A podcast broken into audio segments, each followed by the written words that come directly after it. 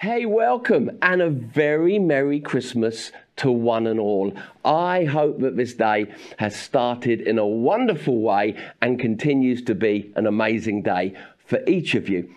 We want to take a moment just in the center of this Christmas morning to focus on the one who it's all about. That one is obviously Jesus. He's the reason of the season. He's the main event of the celebrations of our Christmas time. I want to take a moment just to read you what is my favorite Christmas related verse, and it's found in the book of Isaiah. I love it because this is a prophet, Isaiah. He's prophesying and foretelling the coming of Jesus Christ, a child given to us and a Savior come down. Let me read you these verses. To us a child is born, to us a son is given, and the government will be upon his shoulders. He will be called Wonderful Counselor, Mighty God, Everlasting Father, Prince of Peace. Of his greatness and of his government and of his peace, there will be no end. Do you know the two words that really stand out to me as I'm reading that? Is to us a child is born and a son is given. We understand that just like it says in John 3:16, that well-known gospel-related verse, that Jesus Christ was given to us by God as a gift, but he came with a purpose.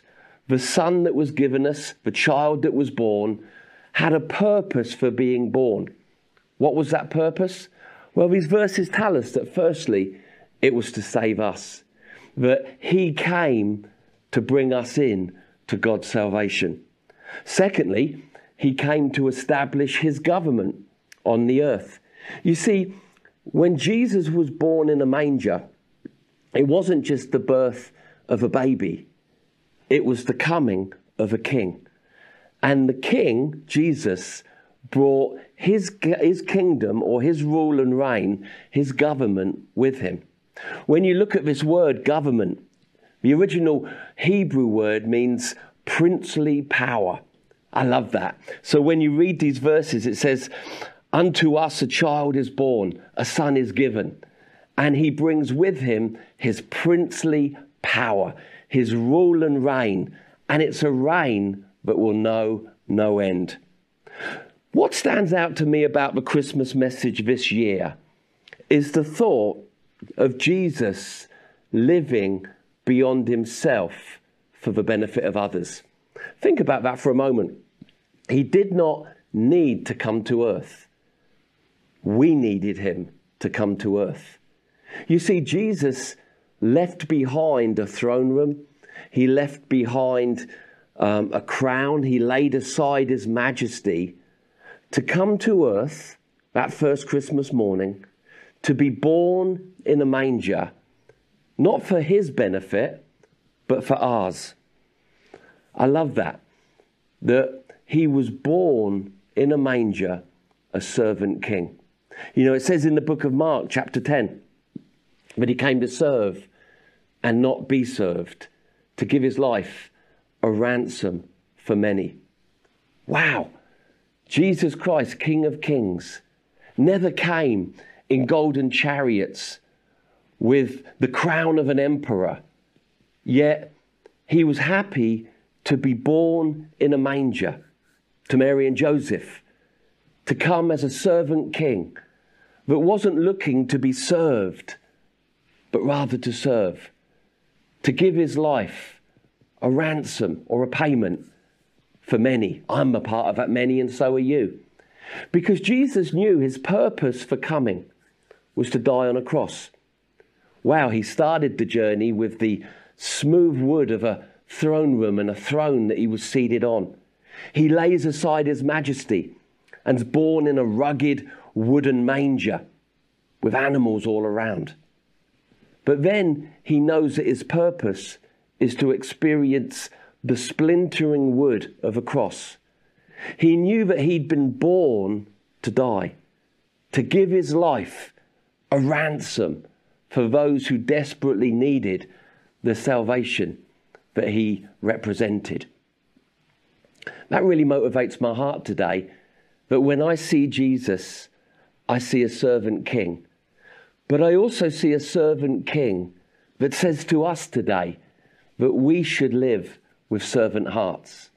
We should live lives that are not scared or afraid to lay aside our own preferences for the benefit of others. You know, when you watch the news in this season of life that we're living, there's no shortage of need, is there? You turn on the TV and you see the, the war in the Ukraine, the famines around the world. So many people with so much need. Yet actually, you don't have to travel to other nations to find need. Sometimes it's in our own neighborhood, in our own community, or even church family. May we have hearts like Jesus that will lay aside our comfort, our inconvenience, and other things to step into the world of others and help them whenever we have opportunity to do so. I love that about Jesus, that he never came for anything that benefited him. He came to benefit us. You know, there's a moment in the Garden of Gethsemane where you hear him make this incredible statement that was actually the statement of his life. In that moment where he's approaching the brutality of the cross, he says to his father, Lord, if there's any way, Father, if there's any way that this moment could be removed from me, yes, please. But if not, Lord, your will be done. He laid down his will for the benefit of those who would experience what he provided in the salvation of Him going to the cross. May we be inspired today to celebrate Jesus in the middle and in the midst of our Christmas day. May we be excited today concerning the real purpose and meaning of Christmas God giving us His only beloved Son, sent to save us. But may we also be motivated to walk in the footsteps of our servant King and to be aware of need around our lives and be ready to step in and make a difference to help others. I hope this Christmas day is a wonderful one, however you're celebrating it. Let's keep Jesus right at the center. Let's make it about loving people. Let's make it about enjoying His peace and His joy throughout this day and far beyond. May the Lord bless you this Christmas day however you're celebrating, wherever you're watching from, may you know the blessing of God in a rich way. God bless.